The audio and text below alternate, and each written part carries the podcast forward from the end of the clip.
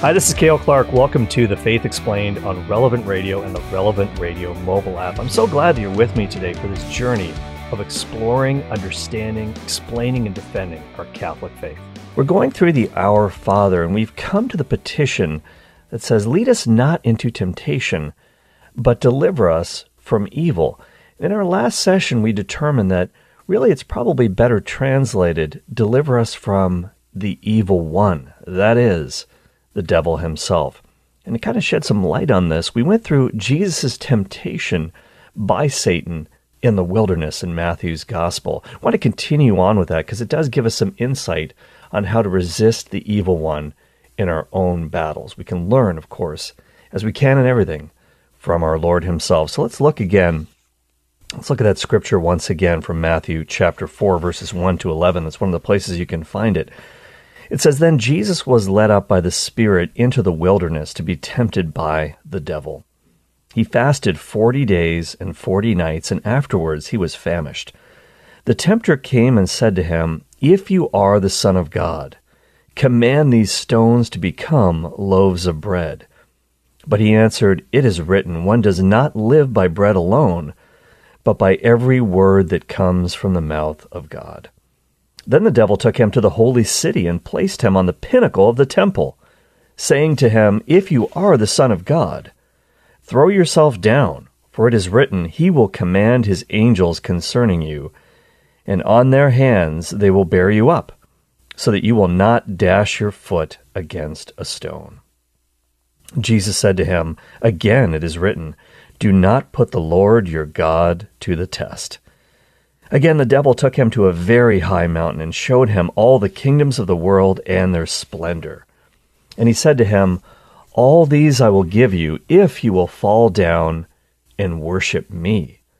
Jesus said to him, Away with you, Satan, for it is written, Worship the Lord your God and serve only him. Then the devil left him, and suddenly angels came and waited on him. Okay, so we looked at the first temptation that the devil presented to Jesus in the last episode. If you missed that one, please go to relevantradio.com or the Relevant Radio app and you can stream and download the podcast there. Now let's look at the second temptation uh, that Satan presents to Jesus. And uh, in his magisterial commentary in the New Cambridge series, Dr. Craig Evans uh, talks about these temptations and I took a graduate level course from him on Matthew, and I learned so much about this. I want to share it with you. When he talks about the holy city, when Matthew says the devil took Jesus to the holy city, what do you think the holy city is? That's right, it's Jerusalem. You guessed it. And in fact, in Luke's version of this, in Luke chapter 4, verse 9, he actually clearly spells it out that it is Jerusalem. So all throughout Scripture and in Jewish writings, we see Jerusalem referred to as the holy city. For example, Isaiah 52, verse 1 Put on your beautiful garments, O Jerusalem, the holy city. Nehemiah chapter 11, verse 1 To live in Jerusalem, the holy city. Now, how did Jesus get there? How did Satan bring him to Jerusalem? Well, most commentators think that was some sort of a vision. However, there is the possibility of what we might call transport, miraculous transport. After the resurrection, Jesus is able to appear uh, very suddenly in different places. There's an example in the book of Ezekiel the prophet Ezekiel says, and this is in Ezekiel chapter 8, verse 3, says that an angel, and a quote from that verse, stretched out the form of a hand and caught me by a lock of my head and the Spirit lifted me up between earth and heaven and brought me in the visions of God to Jerusalem, to the entrance of the north gate of the inner court, where the seat of the idol of jealousy, which provokes to jealousy, was located. And that's Ezekiel chapter 8, verse 3. So that's very interesting. An angel grabs him by you know, some of his hair and brings him up, lifts him up, takes them to Jerusalem. Now, in the book of Daniel as well, and we did a series on Daniel on the Faith Explained program in the past, there is part of the book that's referred to as Bel and the Dragon. Now, in this section of the book, which is in Daniel chapter 14, an angel actually takes the prophet Habakkuk and lifts him up, uh, not grabbing him by his hair necessarily, but lifting him by the crown of his head. And where does Habakkuk get taken? He gets taken to the den of lions where Daniel is there. Why is he brought there? In order to feed Daniel. Hey, the, the lions aren't feeding on him, but Daniel himself is hungry. So that's another example uh, of some sort of a miraculous transportation of a holy figure. Well, whatever the case may be, whether it's a visionary experience or not, somehow Jesus finds himself on the pinnacle of the temple. Now, we don't really know what that means exactly. What was the pinnacle of the temple? There's an ancient document that's called the Letter of Aristeas, and it says this quote, In order that we might gain complete information, we ascended to the summit of the neighboring citadel and looked around us. It is situated in a very lofty spot and is fortified with many towers, which have been built up to the very top of immense stones with the object, as we were informed, of guarding the temple precincts. End of quote. So that is a description of the temple precincts, uh, this very, very high citadel. Also, Josephus, who's the great Jewish historian of the times, including the times in which Jesus lived, he actually talked about uh, being in the temple complex, being on the royal portico. And he said it was so high up that he looked down into the valley below and he became very dizzy. So th- these are really staggering heights here. And how does the devil tempt Jesus at the pinnacle of the temple? Well, he says, Don't forget, you're the Son of God. So why don't you just throw yourself down, throw yourself off the pinnacle of the temple? Why? Because God Himself will command His angels concerning you. Uh, that's what it says in Matthew chapter 4, uh, verse 6. He said, If you are the Son of God, throw yourself down, for it is written, He will command His angels concerning you, and on their hands they will bear you up, so that you will not dash your foot against a stone. So, what is he doing there? He is quoting Scripture, but he's actually kind of misquoting Scripture.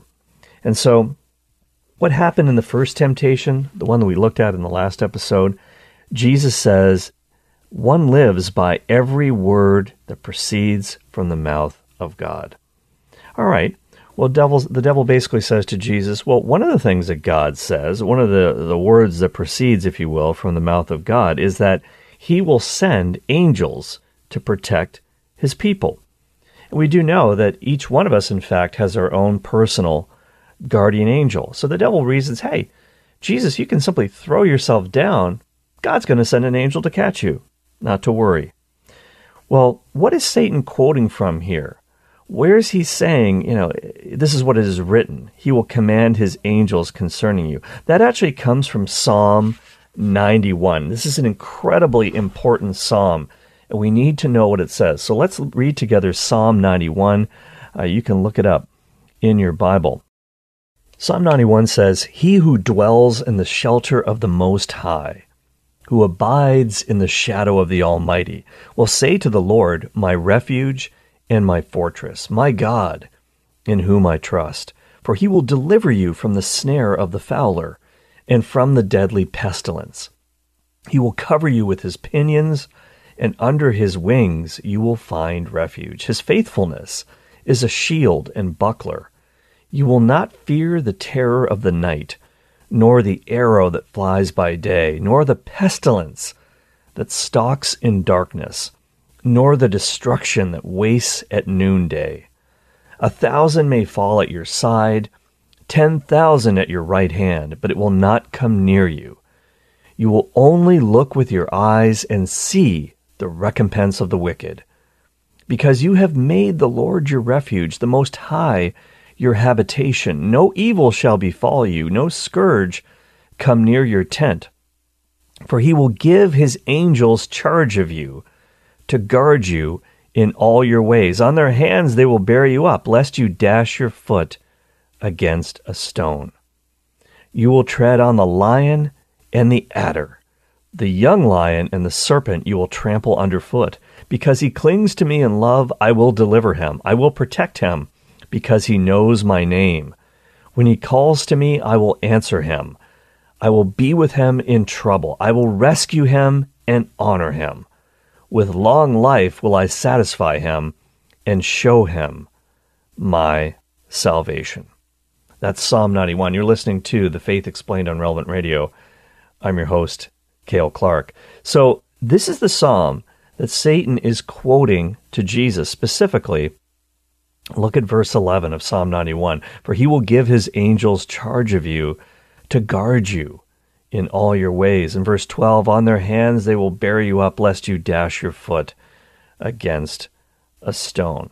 Now, one thing that you have to understand about Psalm 91 is this at the time of Jesus, Psalm 91 was all about how to get protection against demons. Now, this is what it says in, in, Psalm 91, verse 5 You will not fear the terror of the night or the arrow that flies by day. Now, here's, here's what's interesting. In, in the synagogues in Jesus' day, they had a version of the scriptures known as the Targums. Now, what are the Targums all about? You know that the Old Testament, of course, was written in Hebrew, and the New Testament is written in Greek. Now, of course, the New Testament was not written at this time when Jesus is having this showdown with Satan. But when Jesus was growing up in the synagogues of his day, they did have the Aramaic Targums. Now, Aramaic was the street language that was spoken by Jesus, his disciples. He would have conversed with them on the regular in Aramaic. So what basically happened was, uh, for those who, who couldn't read Hebrew or perhaps were illiterate, there was another version of the scriptures that was read that was in Aramaic. And so these are the Targums. Now here's the Targum version of Psalm 91 in verse 5 where it says, You will not fear the terror of the night or the arrow that flies by day. This is what it says in Aramaic.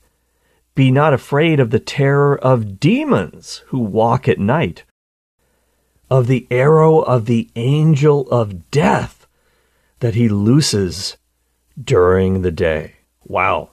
Okay, let's take a look at verse 6 of Psalm 91, where it says, The pestilence that stalks in darkness, or the destruction that wastes at noonday. Here's what it says in the Aramaic Targums in the synagogues The death that walks in darkness, the band of demons that attacks at noon.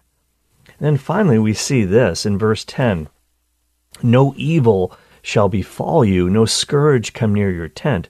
Uh, this is what it says in the Aramaic paraphrase No harm shall happen to you, and no plague or demon shall come near to your tents. So you can see there that Psalm 91 in Jesus' day was very much concerned with resisting and being protected from the demonic. And we know this because the Dead Sea Scrolls, when they were discovered in the caves, the mountain caves by the Dead Sea in the desert region of Qumran, the lowest place on earth, in Cave 11, a document was found where Psalm 91 is there. And it was all in the context of Psalms devoted to exorcisms. These Psalms were known to be exorcism psalms, including Psalm 91. So, wow, there it is once again. This is why the devil is quoting Psalm 91. He knows that it was interpreted as being a defense against Satan and all his minions. And he's basically saying to Jesus, You've got nothing to worry about. You've got absolutely nothing to worry about. You don't have anything to be afraid of, not even from me. God's angels will protect you. Now, Here's some, a little bit of further intel on this as well. In Luke chapter 10, Jesus sends out the 70. And what are they supposed to do? One of the things that they're going to do is expel demons. Let's look together at Luke chapter 10 very, very quickly. I want to share this with you. Uh, in Luke 10, we see this. It says, After this, the Lord appointed 70 others and sent them on ahead of him, two by two into every town and place where he himself was about to come. And he said to them, The harvest is plentiful, but the laborers are few. Pray therefore to the Lord of the harvest to send out laborers into his harvest. Go your way. Behold, I send you out as lambs in the midst of wolves. Carry no purse, no bag, no sandals, and salute no one on the road. Whatever house you enter, first say, Peace be to this house. And if a son of peace is there, your peace shall rest upon him. But if not, it shall return to you. And remain in the same house, eating and drinking what they provide, for the laborer deserves his wages. Do not go from house to house. Whenever you enter a town and they receive you, eat what is set before you. Heal the sick in it, and say to them, The kingdom of God has come near to you. But whenever you enter a town and they do not receive you, go into its streets and say, Even the dust of your town that clings to our feet, we wipe off against you. Nevertheless, know this, that the kingdom of God has come near. I tell you, it shall be more tolerable on that day for Sodom than for that town. Woe to you, Chorazin! Woe to you, Bethsaida! For if the mighty works done in you had been done in Tyre and Sidon, they would have repented long ago, sitting in sackcloth and ashes. But it shall be more tolerable in the judgment for Tyre and Sidon than for you. And you, Capernaum, will you be exalted to heaven? You shall be brought down to Hades.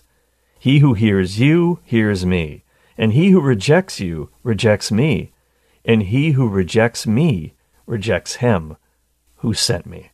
Okay, now let's see what happens next when the 70 return from their mission in Luke chapter 10. It says, The 70 returned with joy, saying, Lord, even the demons are subject to us in your name. And he said to them, I saw Satan fall like lightning from heaven. Behold, I have given you authority to tread upon serpents and scorpions, and over all the power of the enemy, and nothing shall hurt you. Nevertheless, do not rejoice in this, that the spirits are subject to you, but rejoice that your names are written in heaven. In that same hour he rejoiced in the Holy Spirit and said, I thank you, Father, Lord of heaven and earth, that you have hidden these things from the wise and understanding, and revealed them to infants. Yes, Father, for such was your gracious will. All things have been delivered to me by my Father, and no one knows who the Son is except the Father, or who the Father is except the Son, and anyone to whom the Son chooses to reveal him. Then turning to the disciples, he said privately, Blessed are the eyes which see what you see, for I tell you that many prophets and kings desired to see what you see and did not see it, and to hear what you hear and did not hear it. That is a very important passage there in Luke chapter 10 uh, that gives some background here on what we're dealing with with this particular temptation of the enemy. Remember what Jesus said I saw Satan fall from heaven. Now, that could have been perhaps in reference to from all eternity as God. He was there, of course, when Satan, Lucifer, was kicked out of heaven, became a fallen angel, and took a bunch of angels with him. They became the demons, of course. Or it could mean seeing Satan fall from heaven in the sense of his power falling as the disciples are casting out demons. But at any rate, we see that what, what Jesus says there, I've given you authority to tread on snakes and scorpions and over all the power of the enemy. In Luke chapter 10, verses 18 and 19, this idea of the authority to trample on snakes and scorpions, that comes straight from Psalm 91. In Psalm 91:13 it talks about on asp and on cobra you will tread. And we see this also in a Jewish writing. And Craig Evans points this out. There's a Jewish writing called the Testament of Levi. Again, it's not in the Bible, but this is very helpful for understanding what the thinking was at the time of Jesus. And here's what it says in the Testament of Levi. It says, Beliar, and that's we, as we talked about before, one of the names of the devil. Beliar will be bound by him, and he will give authority to his children to trample upon the evil spirits. Now, this is clearly about the devil. It's clearly about defeating his power. So, this is why the devil quotes this to Jesus. He knows very well that it's an exorcism psalm that has to do with the defeat of Satan and other demons. So he's saying to Jesus, You've got nothing to worry about from me. Well, clearly that's not the case. Clearly, that is not the case. So it's kind of a scary thought, isn't it? That Satan knows the scripture as well and even knows the context of it. But don't forget, he is misquoting scripture, he is misapplying the scripture. But we need to be very, very wary because if he would try that with Jesus, the incarnate Word of God, guess what? He's definitely going to try to trick you. And this is why we need the magisterium of the church. This is why we need the teaching office of the church because the Bible needs an interpreter like a horse needs a rider. We can rip all kinds of verses out of context. And when you take a verse out of context, it becomes a pretext for a proof text, as many preachers have often said. So it's very, very important that the scriptures be interpreted rightly in the church. We see Jesus interpreting his parables where? In Peter's house. Uh, the crowds hear the parables. They don't quite understand it sometimes because it depends on how open your heart is to hearing the truth. But inside, in the house, in Peter's house, which is really a metaphor for the church, this is where Jesus breaks it down and explains it to his disciples. So, how does Jesus reply to the enemy in this particular temptation? You're listening to The Faith Explained on Relevant Radio and the Relevant Radio app. I'm Cale Clark. Well, Jesus, just as he did with the first temptation in Matthew chapter 4, he goes back once again to the book of Deuteronomy. He counters scripture with scripture, but this time it's applied rightly. Jesus says, Do not put the Lord your God to the test. Satan says, Jump off the pinnacle of the temple, the angels will catch you. Jesus says, Do not put the Lord your God to the test. Now, where does this actually come from? It comes from Deuteronomy chapter 6, verse 16. And what is that talking about? Well, in Deuteronomy chapter 6, it's talking about how Israel, again, wandering in the wilderness, just as Jesus was tempted in the wilderness, Israel was also tempted in the Old Testament. Israel, being, in a sense, God's son collectively, was tempted in the wilderness. But unlike Jesus, they failed miserably when they were tempted. Now, what was going on at that particular point that Deuteronomy 6:16 is referencing? It's talking about how Israel failed utterly at Massah. Now, let me read this to you. One of the places where you can find this, by the way, you can find it in Psalm 95, verses 7 through 9. It kind of references this. But you can also read about it in Exodus chapter 17. At the beginning of Exodus chapter 17, it says this All the congregation of the sons of Israel moved on from the wilderness of sin by stages, according to the commandment of the Lord, and camped at Rephidim. But there was no water for the people to drink. Therefore, the people found fault with Moses and said, Give us water to drink. And Moses said to them, Why do you find fault with me?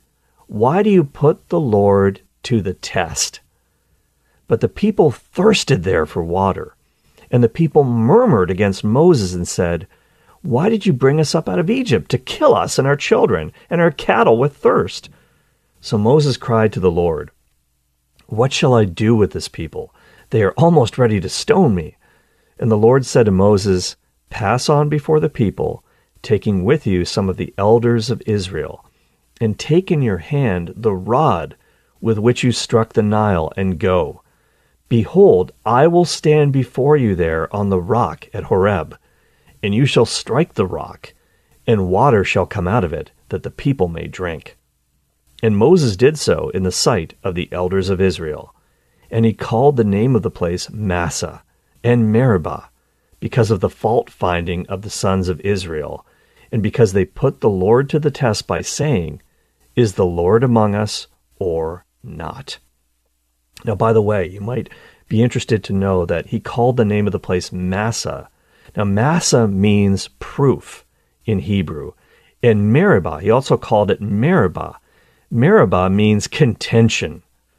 And he called it Massah and Meribah because of the fault finding of the children of Israel. So they put God to the test. They questioned whether the Lord was with them or not. And we don't want to be like that uh, in the church. As children of God, in Jesus Christ, we do not want to put God to the test either, nor do we want to question his power and presence among us.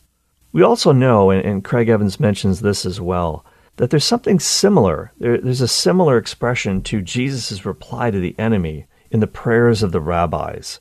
Rabbi Yanai, for example, once said this quote, A man should never stand in place of danger on purpose, saying that God will perform a miracle for him, for perchance no miracle will be performed for him.